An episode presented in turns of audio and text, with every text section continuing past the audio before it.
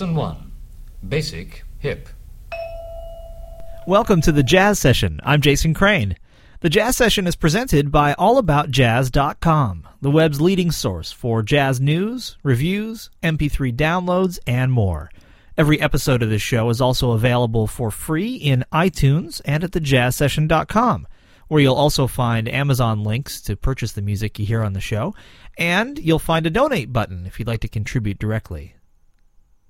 My guest today is uh, a person who's been a friend of mine for a number of years, and uh, as you'll hear in the interview, I actually wrote the liner notes to this record, um, so, you know, take that for what it's worth. His name is Erik Telford. He plays uh, the trumpet, and he's got a brand new album and also uh, a D V D C D combination uh, out at the same time. The album is called Kinetic, and it features this track right here at the start.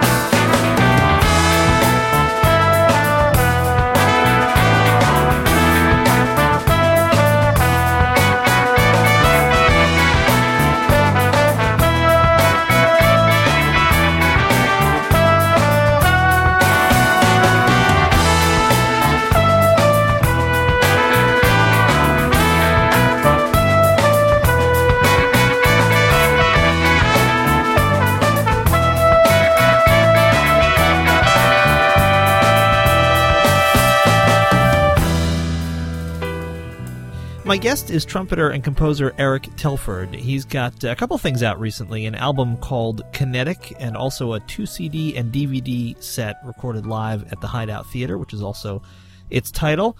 And uh, Erik, welcome to the show. Thanks, Jason. Great uh, to be here. Uh, it's great to have you. I'm going to start, you know, right out with the full disclosure, which is that um, I've only ever written liner notes one time in my life, and that was for your album Kinetic. So uh, Erik and I have known each other for several years now and are, are friends, and I was involved a little bit in this project, but um, not on the not on the musical side. So uh, now I've cleared the air, and all of the kickbacks can start flowing in. Right, years from now, they won't. Uh, when they launch the investigation, we'll that's exactly right. I wanted to make sure it was easy to find a place to start, so we've done that. Right. So um, you're based in uh, in Austin, Texas now, and uh, before we um, dig into uh, the music on these uh, these two offerings here, I imagine yeah. that means knowing that I that you lead horn sections and, and work with a lot of different artists, and that this is uh, South by Southwest time. I'm guessing that it means uh, a busy time coming up for you. Yeah, very busy. Uh, South by Southwest is it's uh, I I have it light this year with about seven gigs in three days. So that's that's my light year. Last year was a little heavier, but, you know, some of us around town do like fifteen gigs over the course of three or four days, um, and uh, usually have tens of dollars to show for it at the end of the weekend. But it is uh, it's really cool to, you know, the diversity of musicians that come from all around the world. Um, that is definitely a unique experience that I guess makes it all worthwhile, um, you know, and then after it ends, we get it back to reality and just play kind of our local things. And uh, give folks an idea uh, about some of the diversity of the groups with which you'll be performing uh, during the three days. Well, I'll be performing with a singer-songwriter um, who uh, we actually have a weird connection. Um, we both lived in Rochester, New York at the same time, and had a similar circle of friends, didn't know each other. We both moved here to Austin the same year, um, I think maybe the same month. Then eventually just met each other through different musician circles, and uh, now I play in his band. His name is Kalu James. Um, he's a great singer-songwriter.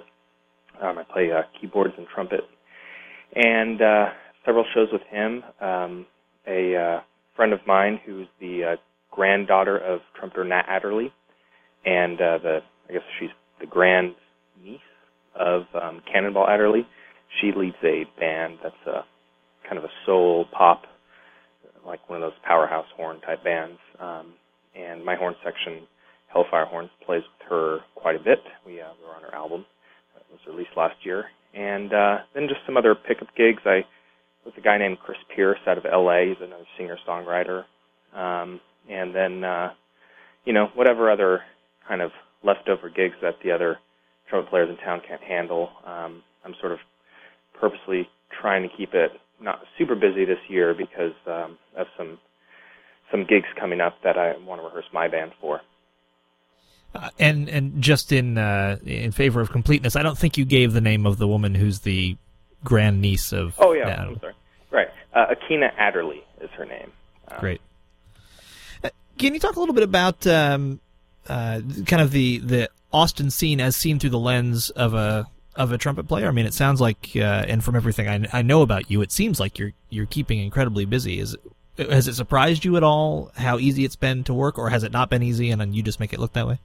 Um, it's really easy to play music here.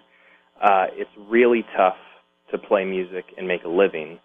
Um, and it's even tougher to play music and make a living and play with musicians who, um, you know, I guess to put it diplomatically, where you feel like you're getting um, a great experience every time you go out and play, or most of the time at least. But the opportunity to play here is, uh, I've never heard of anything like it or experienced anything like it until I came to Austin. Um, it's, I mean, you could pretty much almost literally play every day, you know, at least two gigs, two, maybe three, if you really wanted two. to.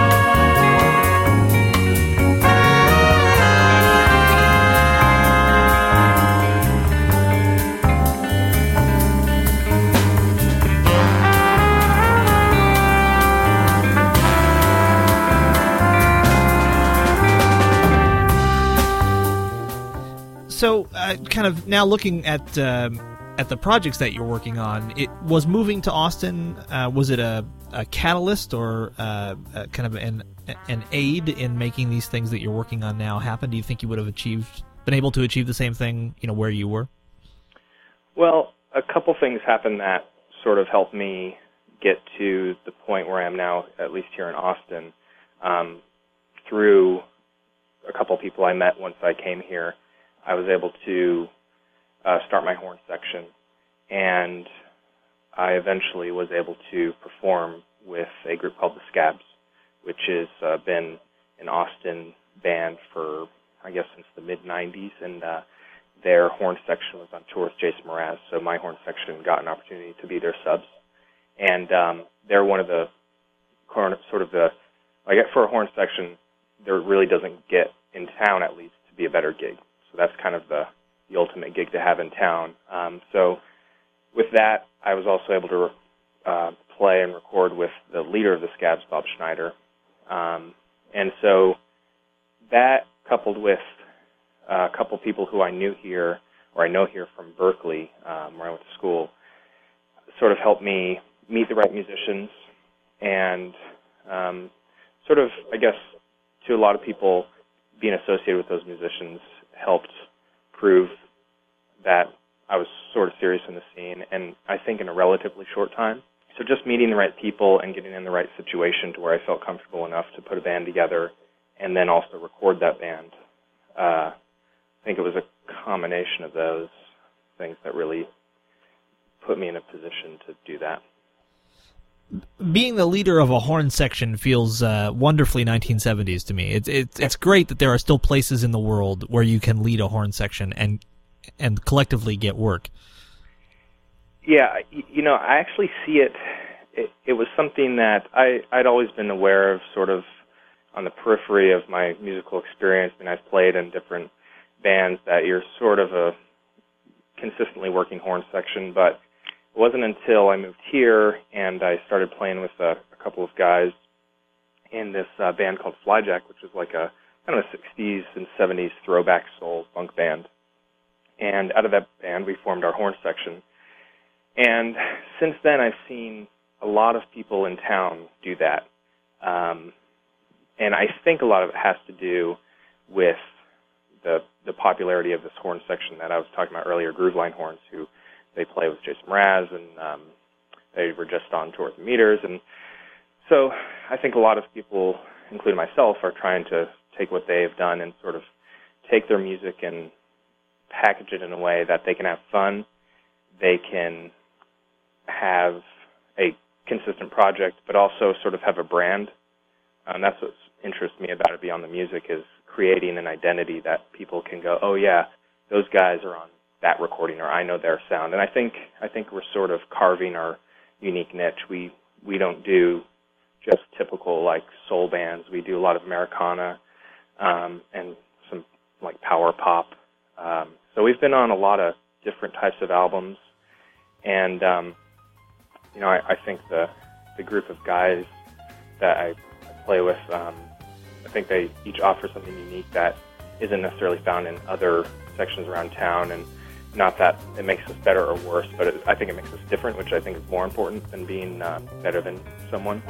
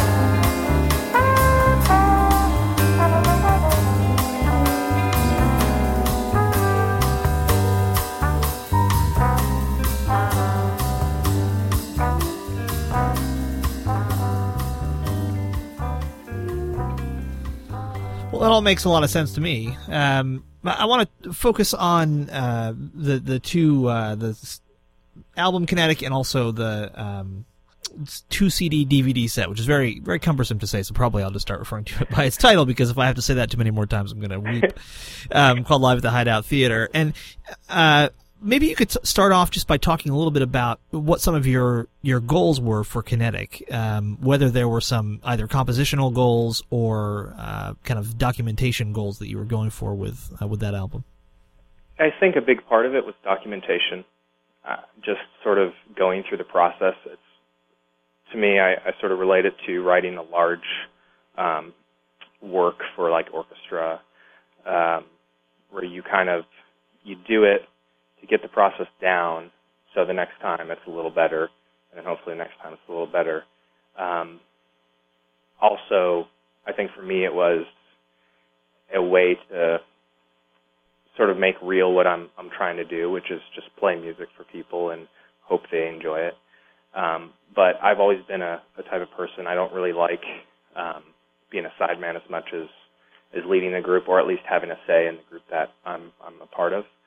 Um, and obviously having your own album is sort of the ultimate of that, because you can direct um, the, everything about the album, um, but also let your musicians kind of uh, take your vision and interpret it. Um, so I think it was, you know, part just getting the process down, and also for me it was uh, a way to write some music. I hadn't written some uh, a lot of music in a while, and so having the the goal of a album made that a lot more possible. So I think probably like half the music on the album I wrote in the months leading up to the album, and then the other half was stuff that I uh, sort of reconfigured.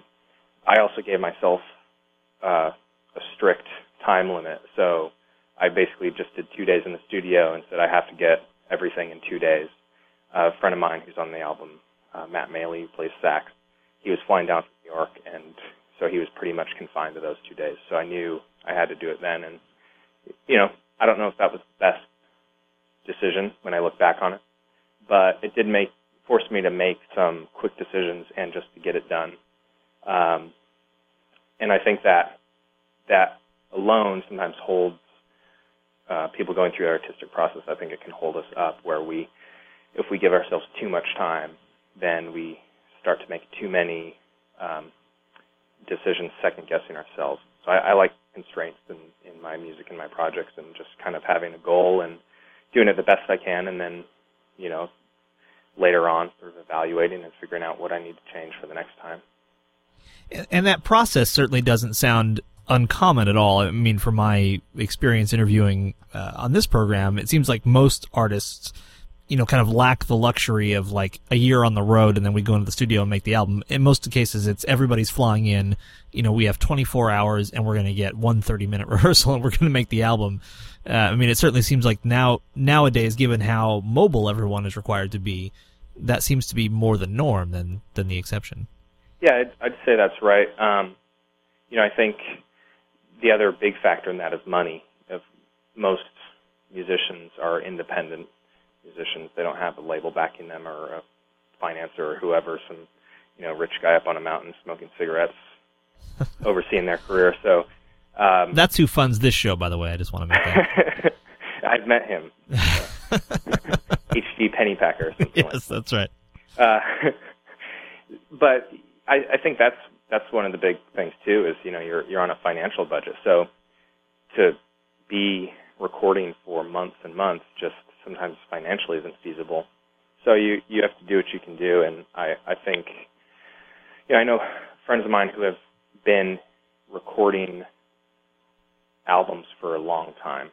Um, the Akina Adderley, who I mentioned, you know, she really took her time with her album, and she was able to do that, and that's awesome. I didn't have that time, and so I think there's positives and negatives of both sides of it, that, you know, if you have that time, you can kind of tailor the process a little more and adjust as you're going through it, whereas if you don't, you're sort of forced to make decisions and just live with them, and, you know, hopefully you like it. And I didn't really like my album for about, uh, I guess, a little over, almost a year. Um, I didn't like the stuff we recorded um, for mostly because of me and just the, the process that I sort of forced everyone to go through. So I left it for about eight months. And then I came back to it, and um, I originally thought, well, okay, I got I got like four tracks. So I was like calling friends. I was like, do you think four tracks is enough to release a C D? I mean, a C D, I don't. Why are C Ds important anyway? Everyone, everything's done digitally. And I started to listen to it more and more, and I met this uh, mixing engineer who was coming to Austin to work on an album that I recorded on, and um, he actually he did the last Doobie Brothers album. And he also um, he does all the American Idol music. Uh, so they, they do the show, and then he mixes it down and goes on iTunes the next day. Um, but he took an interest in the project, and I wasn't sure because he's his his clientele is not they're not jazz musicians. But uh, he said the right things about, you know, the type of music, and um, he decided that he would be able to dedicate some time to it. And I think that kind of uh, all those things coming together, it was good that I waited um, because I found the right person. To, in my opinion, it sounds good. At least, you know, half of the reason it sounds good in my to my ears anyway is because of him, uh, Jose Alcantar, who um, mixed the album.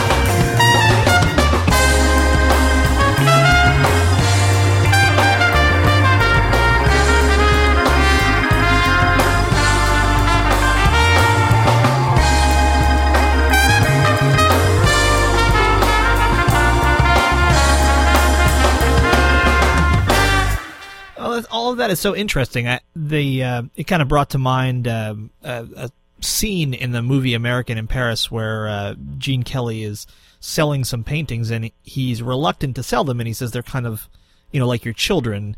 And in your case, it sounds kind of like, you know, you said, oh, this is actually kind of an ugly baby. And it took, it's like my bastard children. Yes, that's right. And it took um, you a while to, to appreciate it.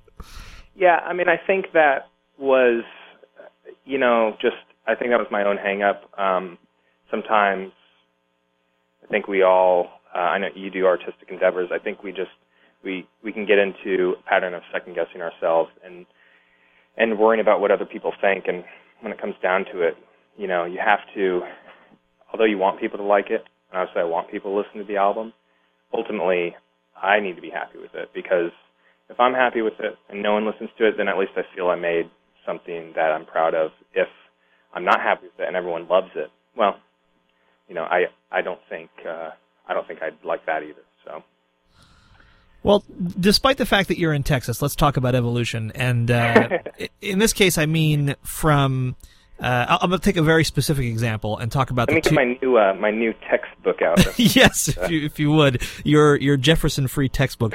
Right. Um, and it, by the way, we're going to have to go through and scrub a few references in the liner notes, too. I just realized that.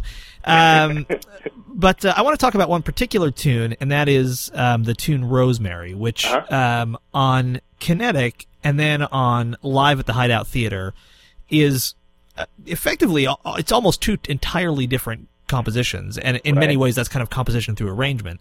Yep. Um, but I think, to some degree, from what I've heard you say, kind of in snippets of email and that kind of thing, it it seems to, to some degree, represent what you feel is an evolution that's been happening, uh, kind of in your own approach, either to the band or to your compositions. And, and I thought maybe you could just talk more about that. What what things you see changing and what you think might be behind those changes? You know, Rosemary on, on Kinetic has done is just a pretty straight ballad with me and um, Angela Lambesi's the piano player.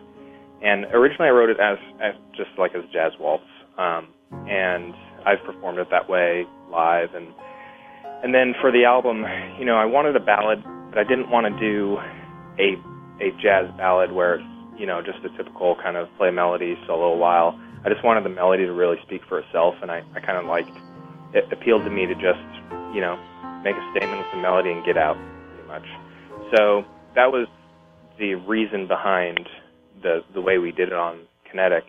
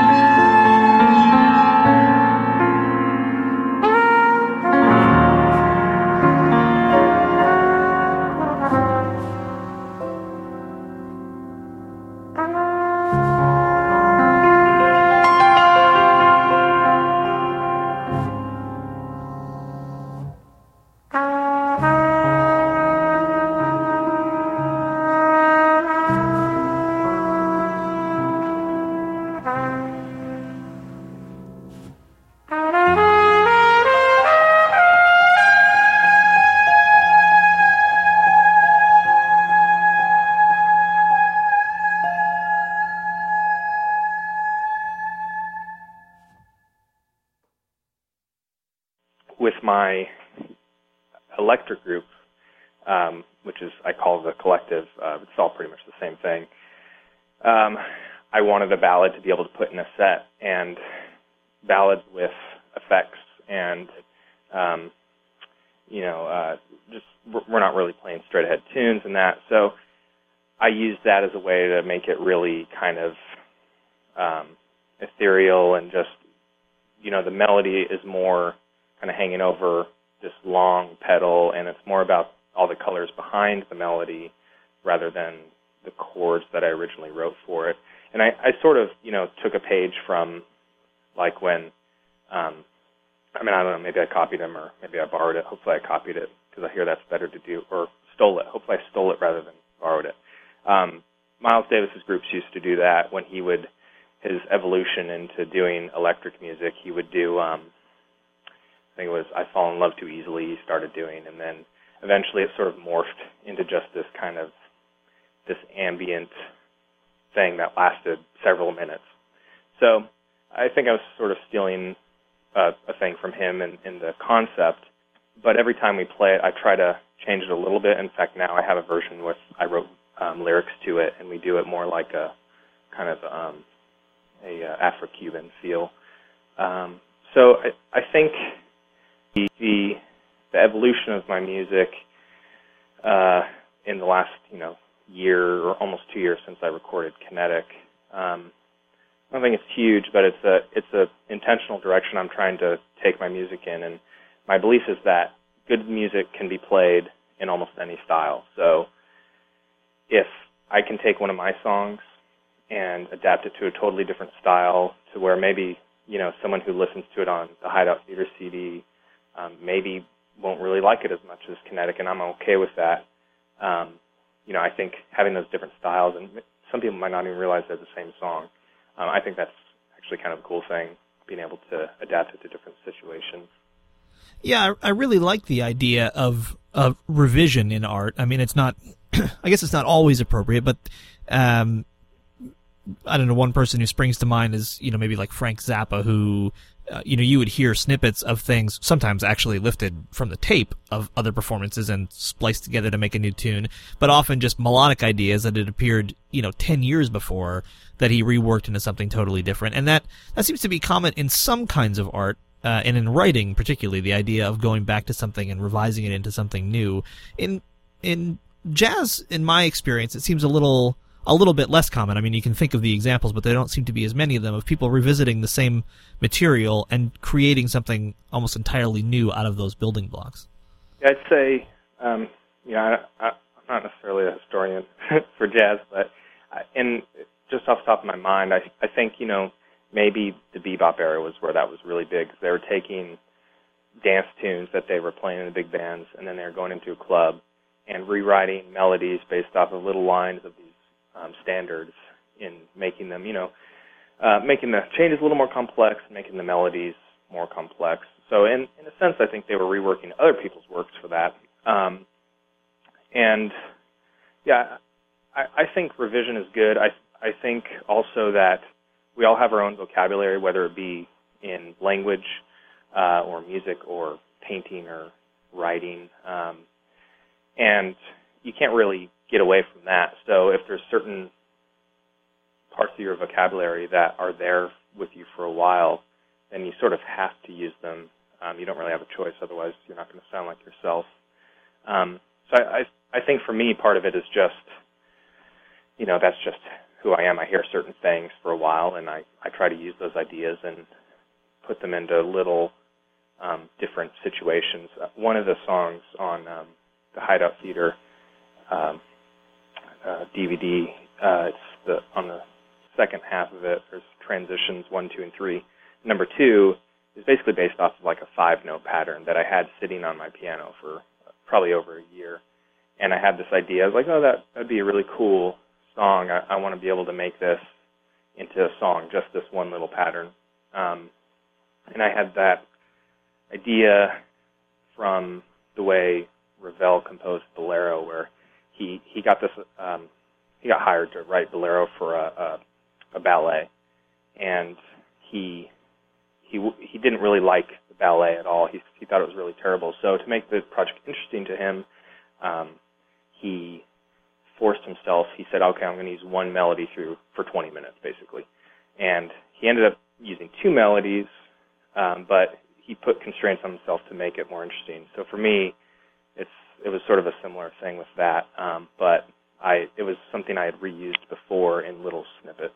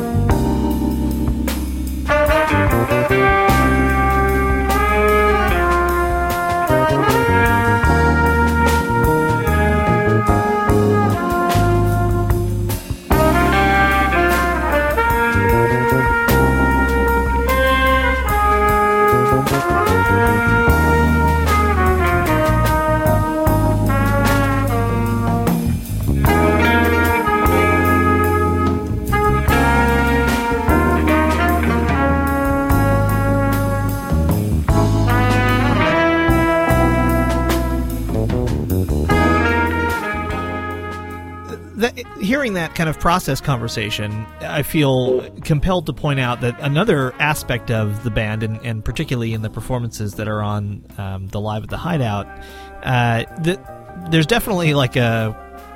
we're in a club playing kind of music, like groove-oriented music, that people seem to really be enjoying from that aspect, too. I mean, it's not... this is definitely not all kind of like headspace music. There's a lot of kind of hip...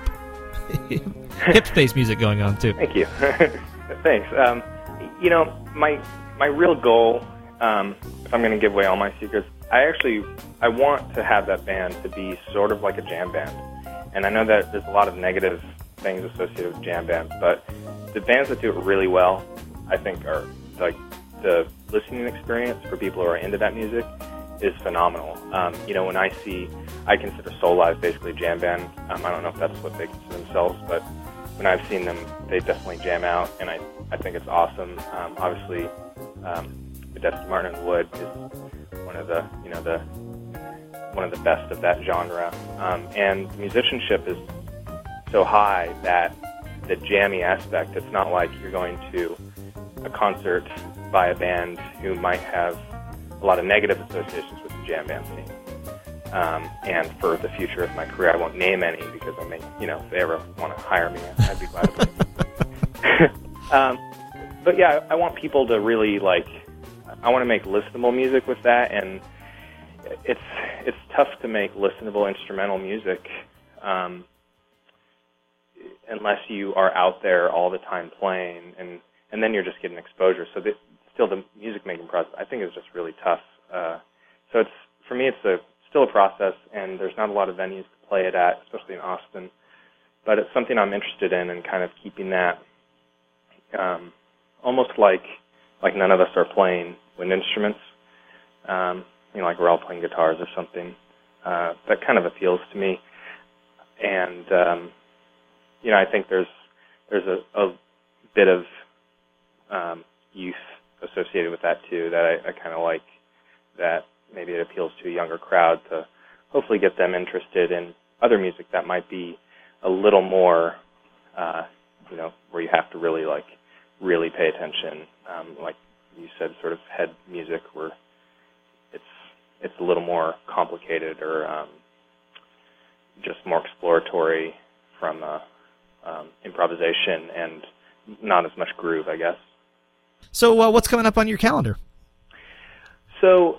we have uh, a couple gigs that I'm I'm excited to be able to bring my band on the road, and um, it's not not something I thought I would have been able to do this year. But we're going to be uh, playing in California at the end of April, April twenty-seventh. We're playing in my hometown. It's the first time I've played there in over ten years, so that's going to be exciting for me. Um, and then in June, is that Monterey? Yep, Monterey, okay. California. Um, we're playing at a place called Wave Street Studios on Cannery Row. And then in uh, in June, we'll be going to play the Rochester Jazz Festival. That's June seventeenth. And um, we'll be in the Big Tent. And then on June eighteenth, the next night, we'll be in Philadelphia at Chris's Jazz Cafe. And uh, all of the, the gigs and everything are on my website and around the World Wide Web.